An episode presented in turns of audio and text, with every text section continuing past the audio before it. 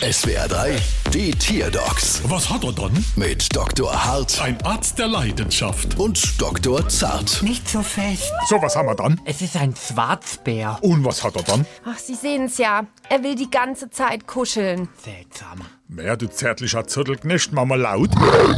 Mama leise.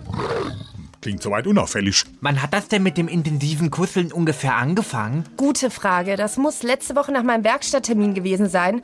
Ab da habe ich meinen Bären nicht mehr von mir runterbekommen. Was hat man denn bei ihrem Auto alles machen müssen?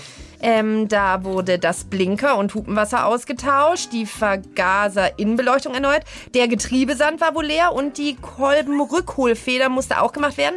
Ach, Es war alles ganz schön teuer, aber musste halt gemacht werden, hat der Werkstattmeister gesagt.